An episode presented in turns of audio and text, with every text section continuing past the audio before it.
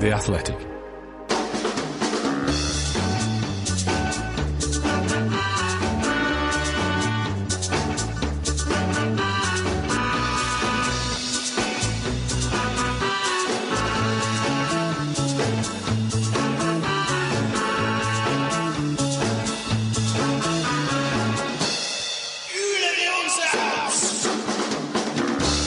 Hello, and welcome to From the Rookery End, a podcast about a life following Watford Football Club brought to you by The Athletic. My name is John, and on this fourth pre season podcast, I'm joined by Mike. New season, baby. Let's go. Come on. Oh! Let's see how long this lasts. Uh, and joined by, uh, yes, you saw her all the way through the Euros, uh, now best friends with Gareth Southgate. Uh, it's Miss Kelly Somers. how are you, Kelly? Um, I'm good, but what's happened to the real Mike Parkin over the summer? Because that's the most optimistic I have ever heard the man. Well, we had a good weekend at festival last weekend, so maybe he's uh, still going on with that one. Um, it's, it is. We are we are a week away from this uh, this season starting. Back in the Premier League, we've been here before, and I want to sort of you know, have a, a chat about where we are in terms of our expectations. First of all, though, I want you to be honest now, Michael. If I gave you a, a score out of ten, what score out of ten do you have in excitement? Do you know what? In the last sort of 24 hours, it's ticked over to a very, very high score. I thought I was quite enjoying the break. Loved the Euros. Thanks in part to, to Kelly's wonderful uh, work. Well done, Kel. I think I will.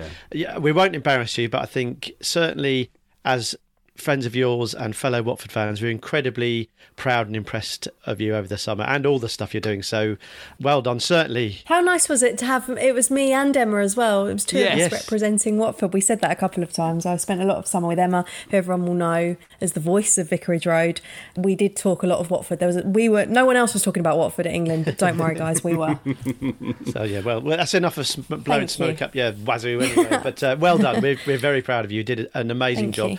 But yeah, it was, it was nice to have that summer, wasn't it? Nice to have the, the England England to take our, our mind off things, and right up until the last minute, they they did a good job. So we got our football fix without really having the the day to day worries of, of club football. Then we've had a two or three weeks, haven't we, after that to, to relax? And all of a sudden, here it is, the new season hoving into view. I didn't even realise that the championship season was kicking off when it was, so that, that caught me by surprise. I thought I can have a week of watching that without worrying. And then, of course, the big one starts, and it's really only just sunk in that Watford are back in the, the Premier League. You look at the fixture list, you look at the, you know, Arlo's birthday presents come with the with the Premier League writing on the back. It's all getting real, and it's impossible not to be excited and a little bit optimistic. Because if you can't be optimistic at this stage of the season, when can you be? Um, so out of ten, uh, I'm you know I'm a I'm a solid four out of ten. Four. Joking, joking. I'm full on. I'm all in, baby. Ten out of ten. I, I cannot wait. Cannot wait. And of course, the other thing is, and I know uh, full stadiums again. It's going to be amazing. Bring it. Yeah, on. yeah. Kelly, what's yeah. your score scoring of excitement? Well, obviously, the football season coming back means a lot more work for me, which financially and life wise is great, but it also means I lose a lot of uh, relaxation time. That said, I am really, really excited. I've had a few weeks off um, since my explorations at the Euros. I know what Mike means about it was nice to watch football. Obviously, I was heavily invested in England um, and was desperately heartbroken for them, really, with the way it ended and everything. But it was kind of quite nice that it, it feels different when it's Watford. You are a bit more emotionally invested in it, aren't you? Uh, so I think for me now, I'm in the stage of, oh gosh, we've got to get ourselves geared up again. it's all going to come again. And it's, it's not going to be the season we had last season. We're not going to win as many games. We're not going to beat teams 6 0. We're probably going to get beaten 6 0 hopefully not but we have got to play man city twice. So i think it's i think it's it's a different feeling. I'm kind of acclimatizing to it but it was nice seeing like my work fixtures and my work and some of it are involving watford again. And mike just said it there the thought of going back to vicarage road obviously mike and i have been lucky well mike's been at all of them but to be at vicarage road for a number of the games last year the thought of going and sitting, I have still got a season ticket at some point, hopefully, sometime. I'll get to go and sit in that, surrounded by Watford fans, the people that I've sat with my whole life pretty much um, when I've not been at work. That is what really excites me, to be honest. Everything else around it off the back of the pandemic. Um, because if I look at the fixture list, I get a little bit scared, to be honest. Well, no, I see. I've done it. We'll talk about the fixture list in a bit, but I've looked at it, broken it down, and I sort of went, okay, that's fine. Apart from one section, but we'll get to that later on. Comparatively, though, Mike, you know, we this is we did a podcast last week where we, we were comparing the teams and and doing a best eleven draft of all the players that played for Watford in the first season of the Premier League. There's the fourth time we've done it. Comparatively, are your expectations different, similar to, let's say, I know 2015 is the obvious comparison, but mm. between the previous times, are your expectations different? The two times before last, when we went up under under GT and, and Boothroyd, I think we knew what was coming. We knew what was coming down the line. Then it was very very unlikely that we were going to be able to to compete, and, and so it proved. It was a, you know, it was a, a pretty dispiriting campaigns, wasn't it? And then when we went up in 2015, there was more hope, wasn't there? there? It felt like there was a structure in place to at least give us a good tilt at staying up but we didn't really know. Um, we were we were hopeful, excited, and optimistic without being over the top. And as it turned out, we we stayed up pretty comfortably. So it's hard actually to think back as to how we felt. I think probably quite early on in that season, when you know away at Everton, we got that two-all draw, possibly unlucky not to not to get the win. I think that put our nerves at, at, ease quite quickly, didn't it? It felt we we hit our straps pretty early that season, and we would we didn't really look back, did we? But I think this season there feels like there's a lot more jeopardy, really, because I think we we know that there's um, a different financial backdrop. Not that you'd know it if you're watching Man City's business or hearing about Lionel Messi's wages, but that the reality for clubs like Watford is that there is a a very visible tightrope now. We probably we probably knew it was there anyway, but it's it's much more pronounced and obvious now. So dropping back into the championship and and how how much money we've got to throw at staying in the Premier League has changed. We probably didn't have those concerns so much when we went up in 2015. We were sort of, you know, we felt like we've got the Premier League money. Let's see how we use it, and we used it well. Whereas now we know that there's there is, you know, times have changed, quite frankly, uh, and we've also had that recent taste of, of relegation as well, haven't we? And we know how easy it is to to drop out of the Premier League. We know how difficult it is, uh, and we know um, what can go wrong. So whilst I am definitely excited and I am definitely optimistic, I, I think I am much more aware that it feels like a bigger job this time round. And that might that's just my feeling. There's no it's just an anecdotal nagging feeling that this is going to be a really, really tough campaign. There's more factors at play, it feels like, this time round, and it, it feels like it, it, it might be a bit trickier. But similarly, I'm really confident in the long term about Watford. We spoke to Scott um, over the summer, didn't we? And he he sort of outlined that they're going to be very pragmatic in their approach and the importance is is making sure that there is a legacy, there is a Watford Football Club, there are moments to enjoy for generations to come. I, I also don't think that feel that relegation would be the absolute be all and end all that I might have done five or six years ago, just because of the whole changing landscape, really. So I think we can afford to go into it. And I think what I'm trying to tell myself and what I'm trying to convince myself is and us, yeah, it, enjoy it. We're back yeah. in the big oh, time. Oh, Mike, We've got a decent looking yourself. squad. Try and enjoy it. You, I know what you're saying, Mike. You know, it's interesting. Later in the podcast, we'll hear from some of the different athletic correspondents for the, the clubs that are going to be in and around the bottom, or expected to be in and around the bottom of the of the Premier League. And I, I, we'll we'll talk about how that makes you feel after that. And I see where you're going, Mike. The the the complexity. Maybe it's more complexity because we just know more that what's been going on than we did five years ago. We're a bit blind to it all, maybe. But I, I agree, you know, I, I'm there to enjoy it, at least for now. But realistically, Kelly, mm-hmm. what do you think? Do you think realistically we just need to stay up? Or do you think. Yes. I think staying up is a brilliant achievement. Is that a mindset for you? Or do you actually yeah. think that's again looking at the, the, entire league you know forget the man cities forget the liverpools forget the you know those rich clubs that are just more than just rich the Premier League. I actually agreed with a lot of surprisingly what Mike said there. And one thing I would say, say is um, I'm yeah I know once it's early and we've not even had the season start yet. Don't worry, I won't do it once the season starts. I would encourage anyone that hasn't listened to your interview with Scott Duxbury to go back and listen to that because I found that really enlightening and it kind of gave me an idea on how Watford are approaching or they've learned a lot of lessons from the last time we were in the Premier League. And the Will Hughes thing I found really, really tough to deal with this summer. Not not tough to deal with. There's obviously far worse things going on in the world, but Watford related. A year ago, I think Watford would have just made him ride out his contract or whatever. But I think they've learnt from the Abdoulaye Doucouré situation and not having players there that aren't fully committed. Not that I'm saying there's any issues with Will Hughes' attitude or anything. We don't. There's no, that's never been suggested. But I feel like that in itself shows the financial landscape, shows the struggles and the things that clubs like Watford are up against. Let's get some perspective here and look at the teams that we're now competing with. And that's why, for me, staying up this season will be a brilliant achievement. Let's just stay up. Let's stabilise things. Let's get out of this, hopefully, out of this pandemic, sort out the finances, get ourselves where we think we belong. But then you've got to look at that league. When I look at that league, the way I always look at it is which teams do I realistically think can finish below us? Who are the three worst teams? And by the way, I should also caveat that by saying being in the worst three teams in the Premier League, if we count Watford in that, is no bad thing for a club like Watford. However, obviously, we don't want to be in that bottom three. We want to be in the bottom four or five and stay up. I think that's the way I look at it. And there are three worse teams than Watford. And if Watford can click and get all of, I think there's been some really good recruitment, some interesting recruitment as well. If I'm, I'm willing to trust in it, and if it all clicks, we won't be in that bottom three. But let's let's be honest and realistic about the task that's ahead. But you say click, Kelly. I think my most important thing for me is momentum, uh, and it's Exactly. seeing that side that we're celebrating together, pulled together in those last twenty odd games, and we're able to win, win, win. That's the thing. It's that, characters, it's not just ability. And it's keeping And I think that's what got us before, wasn't it? Like when Scott alluded to it in that same podcast with you guys, where he talked to, he didn't say who, but you, you could probably work it out. They all have to be committed to the cause. Last season, that group of players wanted to get us up. They Mm. felt Watford belonged in the Premier League. They felt attached to the cause. They were all in it together. And probably what happened with Ivic and the way that almost galvanised them. And yes, Xisco was the man to kind of do that as well to kind of provide that final bit that they needed to keep them all together. We're going to need a lot more than that in the Premier League. The Championship is so, so different, as we all know, from the Premier League. Because let's be honest, a lot of the times last season, Watford didn't play that well and still managed to win because they had better players. That's not going to be the case next season. I, I think it's a really good point, and you can't really you can't really um, quantify it. You can't. It's not real, but I think that carrying on that momentum. That's I think that's one of uh, Xisco's biggest attributes was the way he got Watford playing when when he come in. When he when he come in when he came in, crikey! I've been spending too much time with kids over the summer holiday.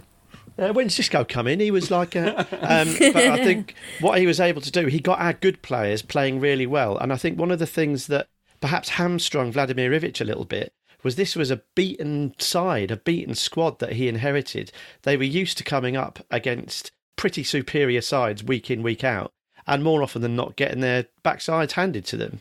So that was a team used to losing, and it was a team used to having to play a certain way, which is try and keep it tight and then somehow try and nick a goal. And it's difficult to break out of that. We saw it at the end of the relegation season. We st- we ended the season badly, didn't we? A bad run of league form, got humped in the FA Cup final, and it carried on. And I think there was an element of that in the in the championship season. They needed to learn to win again. They needed to learn to take the game to the opposition again. They needed to learn to carry themselves with confidence again.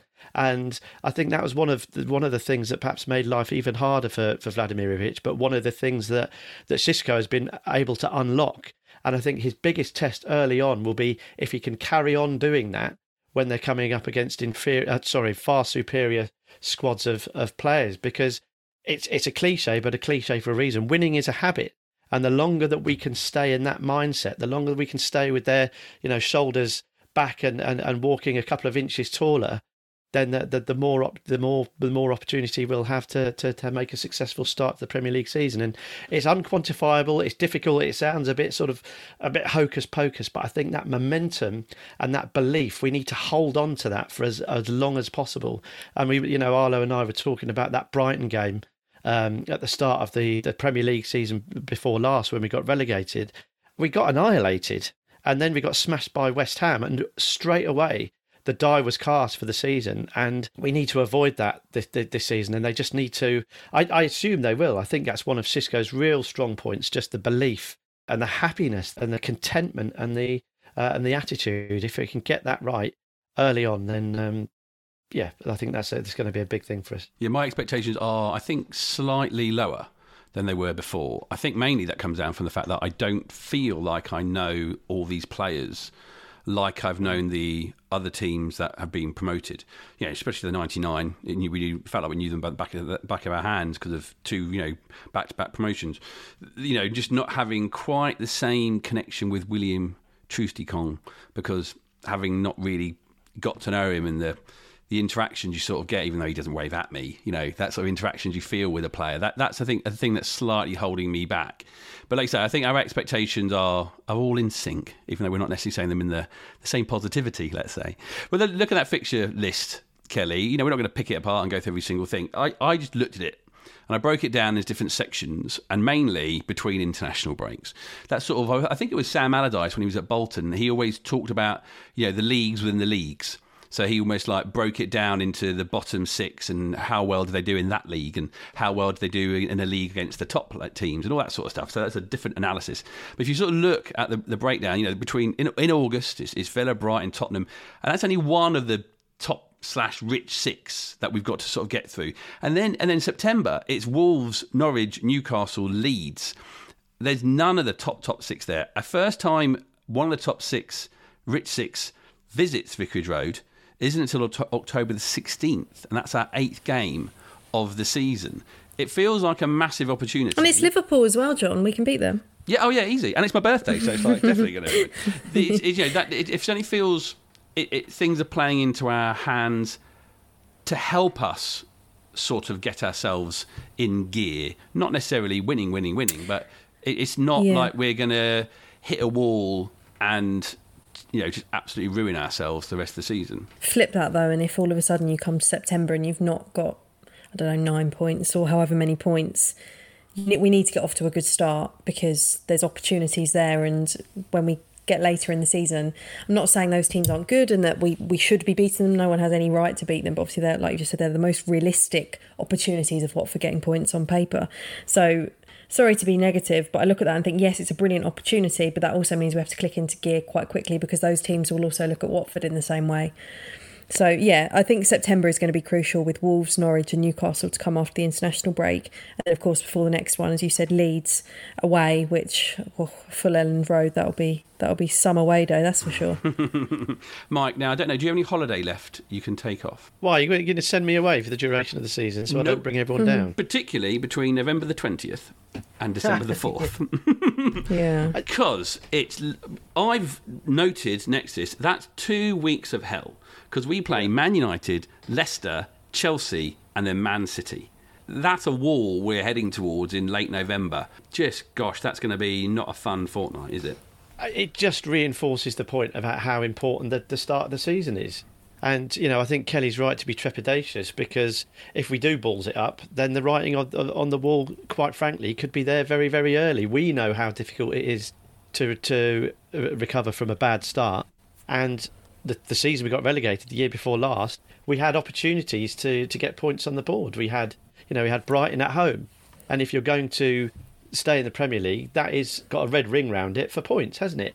And you mm. cannot burn through games where you're budgeted for points. And I understand exactly where Kelly's coming from, but budgeting for any points in the Premier League as a Watford supporter is difficult because you can, see, you know, there's trouble everywhere. There are there's difficult op- uh, uh um, opponents absolutely everywhere. But, but, but that, that fortnight is very different. Yeah, that's absolutely. Not just, that's not just oh, it's a tough but, league. That's that's pray for the goal difference, isn't it? Gosh. if you go into it doing what we hope we're capable of doing, then all of a sudden it becomes different. I mean, I hate, I always hated that phrase, free hit, because you know, there is no such thing. You know, it damages confidence. Like Kelly says, it damages goal difference if it if it goes wrong, and anything could go wrong. So they aren't free hits really. But if if we perform in the early portion of the season and we pick up the points that we hope to, then it doesn't need to be so daunting because no one's expecting anything. No one will have budgeted for those points as you plan out the season. And you can go to, you know, you can take on Chelsea, Man United, and perhaps approach the game slightly differently. If you go in with one point and you, abs- every point all of a sudden becomes an absolute, um, you know, gold, then you have to say, right, 10 men behind the ball, let's try and somehow get a point. Whereas if you've got 10 points on the board and we're going to Old Trafford or Chelsea are coming to us, you could, might be able to play the game slightly differently, thinking, okay, let's sit up, perhaps set up, perhaps try and hit mm. them on the hmm. break, perhaps be a bit more adventurous. So it, it, all of a sudden it becomes less worrying. If you go in to a clutch of games where you're playing the big boys and you've got one point, two points, something like that, and you've been abject, then obviously the season starts to look pretty grim pretty quickly. And we have got little swathes of games where they're, they're, they're very, very difficult, regardless of the start of the season. But it just goes back to the start, how well you perform against the teams we're supposed to perform against. And that takes all the stress away. Apart from Manchester City, I cannot fathom what they're going to do. But it seems to be incrementally going up. So I dread to think what's going to happen this year. I reckon we could get um, into double figures. Potentially, I think forfeit might, might, be a might easier. be an option. Yeah, much much um, easier. But joking aside, you know they, those games can be different if we perform in the games that we're supposed to perform against. And the other thing is, we've beaten every one of the big six, the rich six, the top six, apart from Man City when we've been in the Premier League in, in, in recent history. So we know that we can do it. It's just you can't hide from it. And and Kelly's nervous, I think, rightly about the start of the season because there's pressure. There is undoubted pressure on the first two months of the season. But that's what it's like in the in the top flight. That's what it's like when you're playing with the big boys. You've got no room for, for error. And I think they, they'll be licking their lips at the opportunity to, to stamp their authority. I'd like to add, I've, i sound like I've been crazy negative, but I think I've been. I think we all were really scarred by the way we started in that relegation season, and that is ultimately the reason reason we went down the beginning of the season, and then yeah. some of the results, the West Ham game at the end of the season. I'll never forget sitting. I was working at that game against Brighton, and I just felt like the writing was on the wall from day one. And I remember yeah. going home, my stepdad saying, "No, no, it's only one game," and I just said something feels different. It does not yeah. feel right, and that's where it comes into momentum. So that's why I'm so nervous. That's my overriding overriding emotion about it all. I until I've seen 45 minutes of us minimum to gauge where we're at. Are we in? We're better than. I just need the reassurance. No, don't worry it might be a struggle, but it's not going to be that much of a struggle. It's not going to be that bad. We're not going to be sacking Xisco in the international break at the end of August because we've got one point from those opening three games. I'm just very nervous because of that. Right, we need to make a diary note, John. Uh, half time, half time at the um, the Villa game. Let's call Kelly and get a, yeah. get a season assessment. Do you know what I mean? I just think that season, it was a mental season, wasn't it? Everything that happened to Watford that season, well, I don't want to sound like all of the external people that talk about Watford, but everything that happened in that season in a nutshell is what people love talking about with Watford. The managers, the craziness. It just felt like everything was chaotic. That said, I've got to remember hearing Scott again in that podcast I go back to and hearing the messages that have come out of the club since. I think a lot of that has been ironed out, and I think the club are far more experienced and they. I just feel like they're in a better place to attack this challenge now, so I have to keep remembering that. Yeah, that, that, that wall in, in late November, get through it. It is the longest stretch that we have of the season between international breaks or an FA Cup weekend where the top players can ha- can have a rest. Actually, one thing we're looking out for was with the African Nations Cup or Cup of Nations. Um, we're going to lose a fair few to that. When is it? How many games do we lose? And actually, isn't that many? Uh, there's only two league games I think where we're going to have to have missing players, and then we play Newcastle away and Norwich at home um, towards the middle end of, of January. Otherwise, it's it's an international break. It's FA Cup third and fourth round weekend. So that that sort of thing of saying if Ismaila Sarr is the star that we are expecting him to be, we're not going to have too much trouble. So the the end of the season is that's another sort of high level area of rich six clubs. You know, Liverpool are in there, Man City are in there, uh, and then we finish with Leicester and Chelsea it's it's a bit more mixed up that bit. It's it's not as a you know as a wall as we had in the November December time. It sort of seems like it just makes you think. Well, to be fair, it'd been last year. We didn't think that the last two games of the season were going to have to be must wins, which didn't turn mm. out to be against Swansea and Brentford. But in this case, you know, we do have Leicester and Chelsea who are probably going to be fighting away for different places, as we're hopefully not, but probably will be fighting against relegation. But it, it feels a little bit more spaced out. There's a couple of more winnable games in between. Yeah, I, you don't. You wouldn't want to be going to Stamford Bridge needing to get something on the last day of the season. The game before that, we're at home to the last home game of the season is Leicester. Interesting to see how they do, but you know, sensible money is is on them having at the very least a, a solid season. Palace away, you know, there's always a bit of always a bit of needle there, isn't there? Burnley at home before that, and then Man City away before that. So, you know, the running again. I think what it does, it, we want to be we want to be safe before then. There are there are uh, you know Brentford at home as well. What's that with with six games to go? You know, a bit bit bit sort of early for that to be a, a relegation six pointer, but it could it could be, couldn't it? So, I wouldn't say it's the kindest running um, but I think it is worth just having that in the in the back of our heads as we as we motor forward that it's you know that it's the business end of the season as they say and we're just so desperate to get our business. I remember in the good old days, John, when we did the podcast in the Premier League, we used to say, "Oh, we'd be safe by Christmas." Now let's make sure that we don't sort of have a dip. Um, God, to be safe by Christmas, what would we take now, eh? Looking for an assist with your credit card, but can't get a hold of anyone? Luckily, with 24 7 US based live customer service from Discover, everyone has the option to talk to a real person anytime, day or night. Yep, you heard that right. You can talk to a real human in customer service at any time. Sounds like a real game changer if you ask us. Make the right call and get the service you deserve with Discover. Limitations apply. See terms at discover.com/slash credit card. From the Rookery End, a podcast about life following Watford FC. We support Watford Football Club, of course, but we like to support all the other people who do things around Watford Football Club. You know, the, the boys at WD18 who do all their stuff on that YouTube, uh, as well as as well as all the other Watford podcasts that are out there. Do do search for them, give them a, a search and find out what they're up to as well. We're not the only ones, uh, and uh, to fill your days with more Watford podcastery uh, is, is, a good good thing. Uh, one of those podcasts, of course, is Hornet Heaven. Uh, massive supporters of that, and the brilliant work that Ollie and Colin do to create all this work. And there's been two episodes out in the recent weeks. Uh, the first one uh, is to do with songs and chants. And of course, one of the biggest characters in Hornet Heaven is the founder of Watford, the father of the club, Henry Grover. And he was certainly wanting to show off his creative side. Ah, there you are, Bill, old thing. Speak of the devil. Hello, Henry. Are you enjoying the show? It was a privilege to hear my lyrics voiced by these splendid singers, old sausage. My superb lyrics.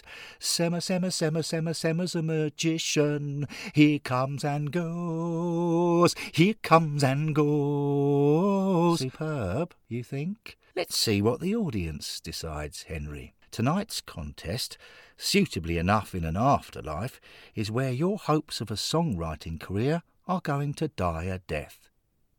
Good Lord, Bill. How rude. What's got into you? Are you still smarting at the reference to the superiority of red shorts that I slipped into my Christmas carol? It was only the truth, old chap. My lyrics always reflect the deepest and most quintessential verities of life. Kiko, Kiko, Kiko runs and they wanna go home. Kiko, Kiko, Kiko runs and they wanna go home. You see? So true. So beautifully true. And in the second episode called The Player, there's a new arrival in Hornet Heaven, but the residents aren't sure if he is who he says he is. Of course, of course. Well, obviously the fans army are most likely to be interested in when I became a, a full time professional. But you were never a full time professional, Mr. Pierce, sir, only part time. Ha! Beautiful. That's exactly the level of detail we came for, Derek, my dear anally retentive boy. Look, uh, to be honest, I reckon I'll be able to gloss over that kind of thing if people ask. So, uh, cheers, Derek. Maybe I'll just uh, come back another time if I blank on something important. Uh, cheers, Henry, mate. Oh, that was sudden. Do you think it was something we said? I think he's worried, Mr. Grover, sir. Worried we're going to rumble him. Rumble him? Whatever do you mean, dear boy? I have a strong suspicion that that man isn't who he says he is, Mr. Grover, sir. He does look vaguely like an older version of John Pierce's picture in the 1970s programme, sir, but I think there's an impostor in Hornet Heaven, Mr. Grover, sir.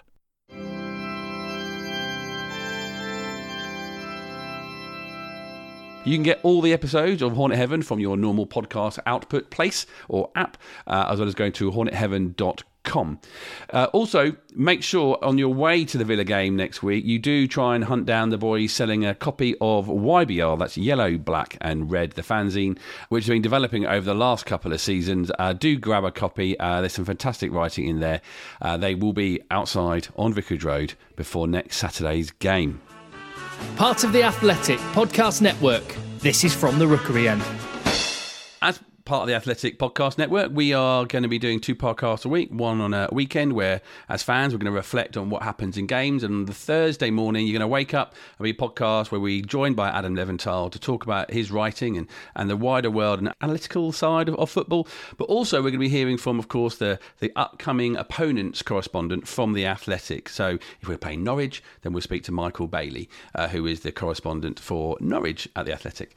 But we thought we'd get a bit of an idea for some of those clubs that are in and around Watford and are likely to be down near the end of the Premier League table throughout the season. So let's hear from a few of those. Firstly, from the newest member of the Athletics team, Jay Harris, who is going to be following Brentford this season. If there was a way to describe how I was feeling going into the start of the season, I just used one word, and that's optimistic. There's such a strong feeling of excitement within Brentford's fan base at the moment. They've broken their infamous playoff curse, and after 74 years, they're finally back in the top flight. And this is actually going to be their first ever season in the Premier League. So when I get the opportunity to speak to fans down at the stadium or on social media, they all just seem so happy about the prospect of being able to play the likes of Manchester United, Manchester City, Chelsea, Liverpool, Arsenal, and they just want to enjoy every single second of the journey this season. You look at their squad, and in the last couple of years, they've become accustomed to seeing some of their best players leave. But on this occasion, it looks like they're going to be able to retain all of their key players, and that's going to be absolutely vital. There are going to be a lot of headlines about Ivan Toney. I've already spoken to him, and he seems really confident that he's going to score a lot of goals in the Premier League this season, and it's going to be absolutely fascinating seeing how that plays out. They've also recruited really smartly. Kristoffer Ajer's come from Celtic, Frank Onyeka's come from their sister club FC Midtjylland, and both of those players are going to be massive additions to the squad. They're only 23 years old, so they've got lots of room for improvement. But more importantly, they have experience of winning championships in the leagues that they've come from and of playing in top level European competition. And that injection of quality into Thomas Frank's team is going to be absolutely huge for this season. Of course, we want to hear from the other promoted side.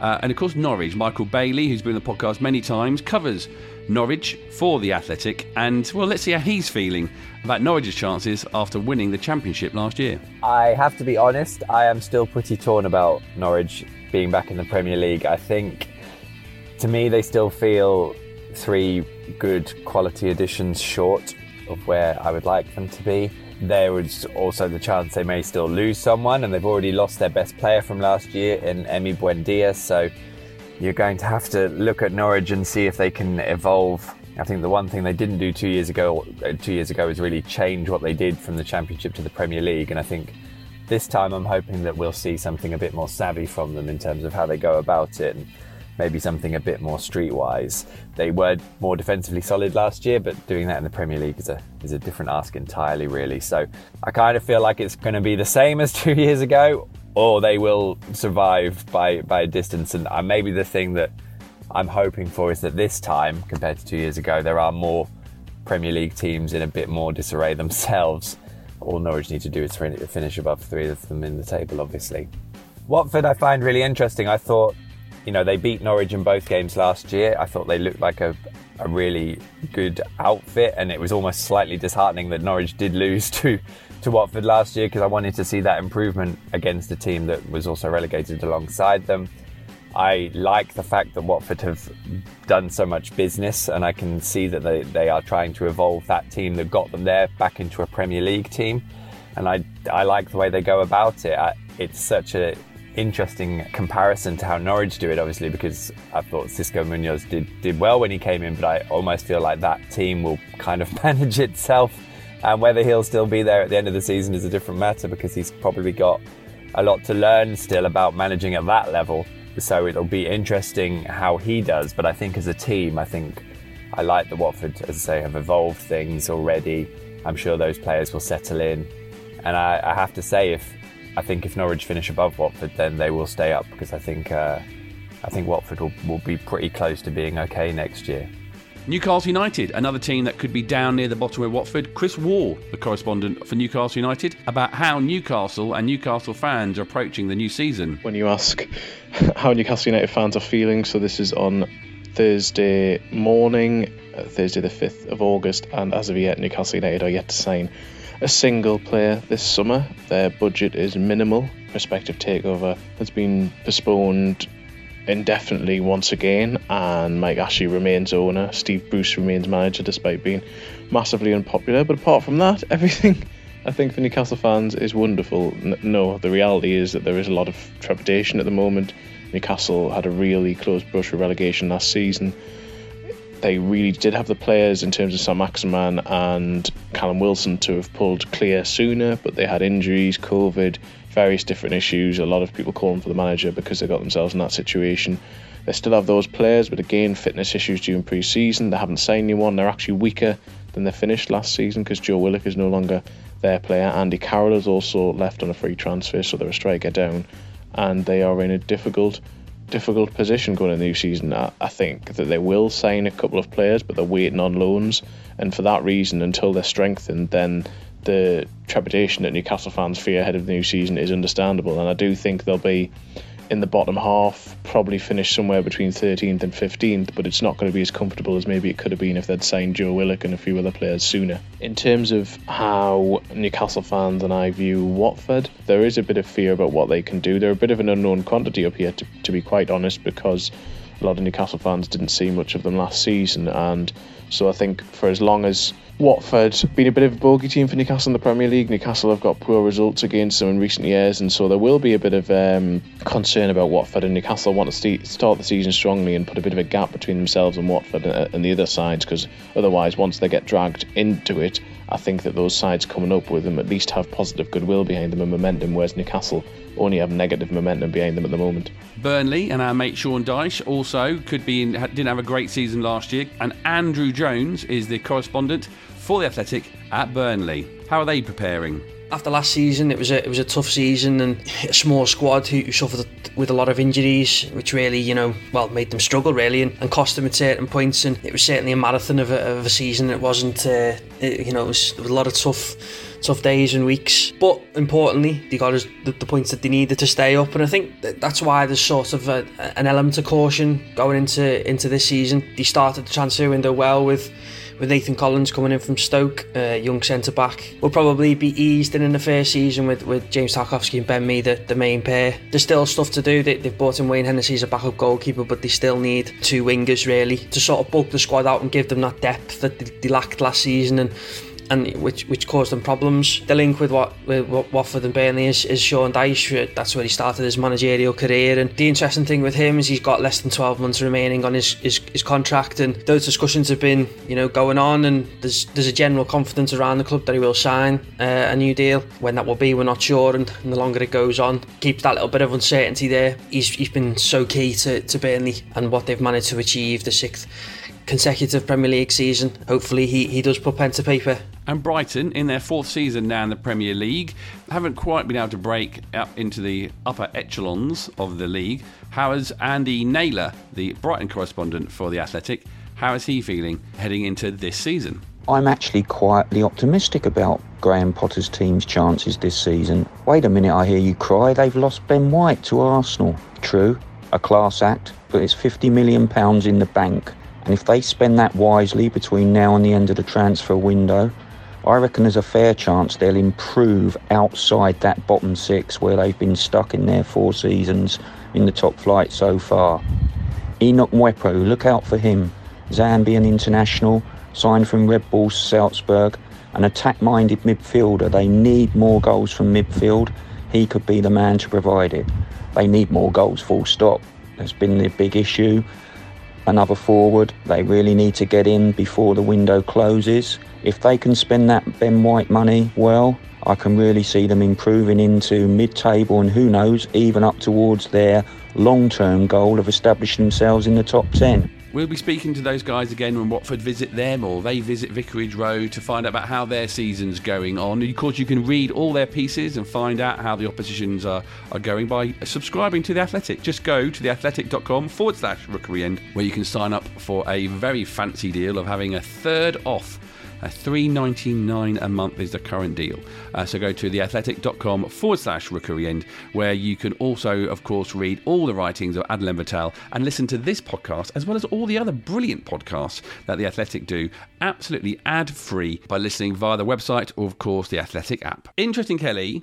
I think the, the thing I took from that hearing from all the th- different things that they were saying and, and where they are all at, yes, most of those clubs, apart from Brentford, got some experience in the Premier League, but they, the, all the correspondents there just don't seem to be saying and everything's in order. They still needed to get three players in in these last few weeks, the transfer window. That made me feel quite positive towards Watford. And again, the the fact that we've done a heck of a lot of business early and just doing a few odds and sods at the moment. Yeah, when I said earlier in the podcast, when you look at the league and the way I look at it at the moment is, are there three teams in that are worse than Watford? Actually, listening to those makes me realise actually we're not the only ones with these concerns. Sometimes you get so caught up in how you're feeling and your club. Like I kind of forgot I was I was talking to someone about Callum Wilson the other day and how I think he's going to have a great season, and I kind of forgot how for a lot of last season Newcastle struggled, and their fans are clearly not feeling particularly optimistic. And I said to someone the other day, "Oh, I think Norwich will be all right this time. They've learned they've learned lessons. They've yes, they've lost Buendia, but they've got Pukki." And I was I realised I've been finding reasons why the teams are in better positions than us, but mm. actually every club has their concerns, and that's why Watford have got a fighting chance of staying up, but there's not much between the teams in the top six as it stands, I think, unless you're Brentford, who they clearly are buzzing with all oh, awful pun didn't even mean that with all of their signings and where they're at at the moment. They're just going to enjoy the season whatever. I'd like to hold them to that and see if they're still enjoying it if they don't start very well. Mike the, yeah there's some of those boys and the, the correspondents we'll, we'll hear from again. Uh, we'll catch up see if they're still feeling the same as the season goes on. Hearing from them mike did that fill you with any more confidence I think so. Yeah, I think I think what it speaks to is the fact that there's a lot of uncertainty around, which we mentioned at the at the top of the pod. Everyone's a bit not really sure what the what the landscape's going to look like for those of us outside the outside the outside the big boys, and there's a little bit of concern as to as to how we're going to perform, how any additions are going to going to gel. Um, there's not many teams with like really really good seasons from last year to to build on. I think Brentford, are, you know, they've got what we had in, in 2015, haven't they? They've got the they're they're footloose and fancy free. Really, they they they've got it's all the glitz and glamour to come. They've got the big boys to come to the new stadium. They they'll be back into their new stadium for the first time. So it's all clover really for those guys, isn't it? And they they should be pretty confident if they go down. The models in place for them to stay up. So I think they're the anomaly in terms of the supporters in, in how they feel. Perhaps Norwich to a, a, a, degree as well. They're kind of used to. They feel like they're a very, very slow build. You know, they're happy to go up and down, accumulate the money, um, look after the the philosophy, keep the coach, and sort of maybe uh, a slow build to um, to to be being a, a an established Premier League side instead of doing it stay up and then invest because they've they've they've struggled. So you'd understand there was a bit of trepidation there, um, but perhaps they're not as worried. But yeah, I think that the the rest of them they're pretty much in the in the same boat as us, really. Better off in as much as they've got more recent Premier League experience. Better off in that they've obviously had a higher league position. Better off in as much as they've they've got proven Premier League players in in their ranks. But it's a different time, and I think the stakes have changed. The jeopardy is is increased every team has concerns. And I think we need to play on that. And I think, again, that's where it comes back to we are a team on the up, you know, like Brentford, like Norwich, uh, who've got a habit of winning. We saw how Sheffield United went through the division when they got promoted. It means something. And I think for those worrying, you know, Newcastle have got this the spectre of the the potential takeover. They're not happy with the with Mike Ashley. I think I saw somewhere online, I don't know how true it was, that there's still 11,000 tickets available for the first home game. So there's definite concerns at Newcastle and other clubs. You know, how Southampton going to perform? How Everton even going to perform with a new a new manager? And there's lots and lots of unknowns. And I think there's all the all the chips, all the dice are up in the air. I think they will settle fairly quickly. So I think those who can assume a decent position early on will be those best placed to um, to to deal with it. You've got to get, you've got to find your um, your sea legs, your Premier League sea legs when you're aboard the good ship Premier League pretty quickly if you're going to make a success of it. And I think there's quite a few clubs who are. Uh, who are probably uh, scrabbling around trying to find their seasickness pills at the moment. So, who can get to the medicine cabinet first, bosh a couple of sea legs, and uh, set course for a plane passage to uh, the island known as Premier League safety. How's about that? That's the for an best extended analogy. and terrible metaphor. Wow. Extended That is an was quite understatement. but now this this time of year, you know, it, it's about predictions. You know, you can predict who's going to be the best player, who's going to score the most goals. I don't really like those ones. They're just a bit too serious. So I've got a couple for you. I'm going to make choices, the two of you. This one or that one? Okay, so Mike, who's going to score more goals? Ismaila Sarr or João Pedro? João Pedro. Oh, okay. Mm. Kelly, who's going to start more games? Daniel Bachmann or Ben Foster? I did an FPL thing the other day where I said I wouldn't be surprised to see Foster come in at some point. Bachmann will start the season. Foster. Okay. Mike, who's going to get the most yellow cards? Christian Kabasele or Adam Masina? Oh, it's got to be Cabo, hasn't it? Got to be. For the team, for the team, of course. Oh, not, yeah, through rec- not as much recklessness this time, please, Christian. Uh, who's going to have the most games out injured, Kelly? Tom Cleverley or Troy Deeney? Don't answer it. Don't jinx either of them. I'll, I'll Okay. plead the fifth. Okay, please. Um, Kelly, this is a positive one. Who will get their first team appearance quicker? Matty Pollock or Kwadwo Baah? Um, So the centre back, or do you think it's going to be the. so if he's playing, it means Sar's injured. Um, you don't change centre backs as often, though, do you? It's a toughie, it's a Uh, toughie. Matty Pollock, 'cause I think he'll play in the cup. In the league, though. Baah. Okay. Could be. I didn't say. Did I say no? I didn't say start. First, yeah, he might come off the. He could be off the bench. couldn't he? Mm, yeah. Bit You don't. You don't change centre backs often. You don't. That's my theory. That is, yeah, I get what you're saying there. Mike, who's going to finish higher? Not higher than Watford, just higher. Brentford or Norwich? Oh, good one. Good one, good one, good one. Both joint 20th. Um, who's going to finish No, they'd be joint 19th, wouldn't they? You wouldn't be joint 20th, you'd be joint 19th. Can that's a good question. I think there's a lot of buzz about Brentford, but I do wonder. I do wonder whether they're going to find it harder than a lot of people think. Uh, so I'm prepared to have some red and white egg on my face, but I'm going to say Norwich will finish higher than Brentford this year. Okay. Cool. Kelly, um, That is bold. who will score more penalties? Troy Deeney or Joshua King?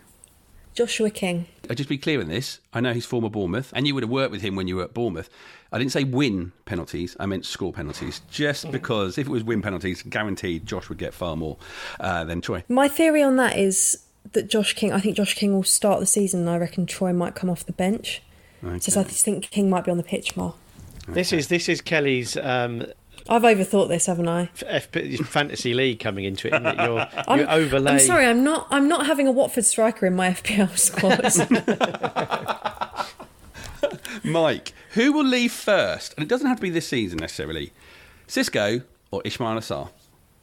Oh goodness gracious! Well, look, if we have a bad start to the season, Kelly's alluded to it already. I think uh, Gino and Scott won't muck around, and I think if if Xisco's magic dust evaporates quickly, then um, so will his smile, and so will he. Um, Okay.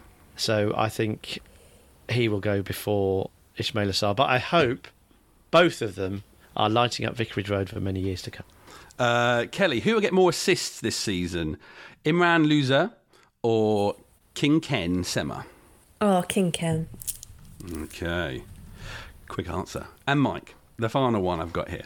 Who will get the most goals next season wherever they play their football? Andre Gray or Stipe Perica? Oh, that's a good one. I It's wish both- mischievous. It is, and I wish both of them well, but I especially want Andre Gray to do well because I think he got pelters, and rightly so. You know, not least from me, from the, you know, there was issues with lockdown. We don't need to go over again. But the one thing with Andre was that he never went missing on the pitch. I think even when he was bang out of Yeah. form and really, really struggling, and I think he he worked really hard and and put a shift in even when it was stacked against him. So um, on that basis, I'm going to say Andre Gray. I think there's- there's a decent striker. We all know how good he can be. It doesn't just disappear, and I think hopefully he'll get a move that benefits him, and he can get get back amongst the goals. And um, so I'm going to go with. Uh, with Andre Gray, I mean, Steve Paparizza's not going to score, man. He spends most of the time pulling his shorts down, doesn't he? So, uh, yeah. um, Yeah. Andre Just, Gray just you for know, Watford media team, you can uh, edit those videos. Um, but the one thing I think you're not thinking about there with Mike, with Andre Gray is that he will become a father this season, and we all know what that's like, or at least you and I know what that's like in the uh, initial few months of having a child around. Uh, good luck with that, uh, Andre. So that's the season. We're sort of excited. Well, we are excited. We're, Very excited. Come on. We're cautiously optimistic about how this season might go. And of course, it all kicks off next Saturday at three o'clock when Aston Villa are coming to visit Vicarage Road. Thank you very much, Kelly. Thanks for having me. Yeah, and, thank, and we hope to see you around Vicarage Road. We know you're, you're gallivanting all over the Premier League. uh, we hope to see you a few times uh, down that way. And thank you, Michael. You're more than welcome. Do not get used to this level of positivity. I think it's got a shelf life of about seven to ten days. Yeah, be prepared for November, people. Be prepared.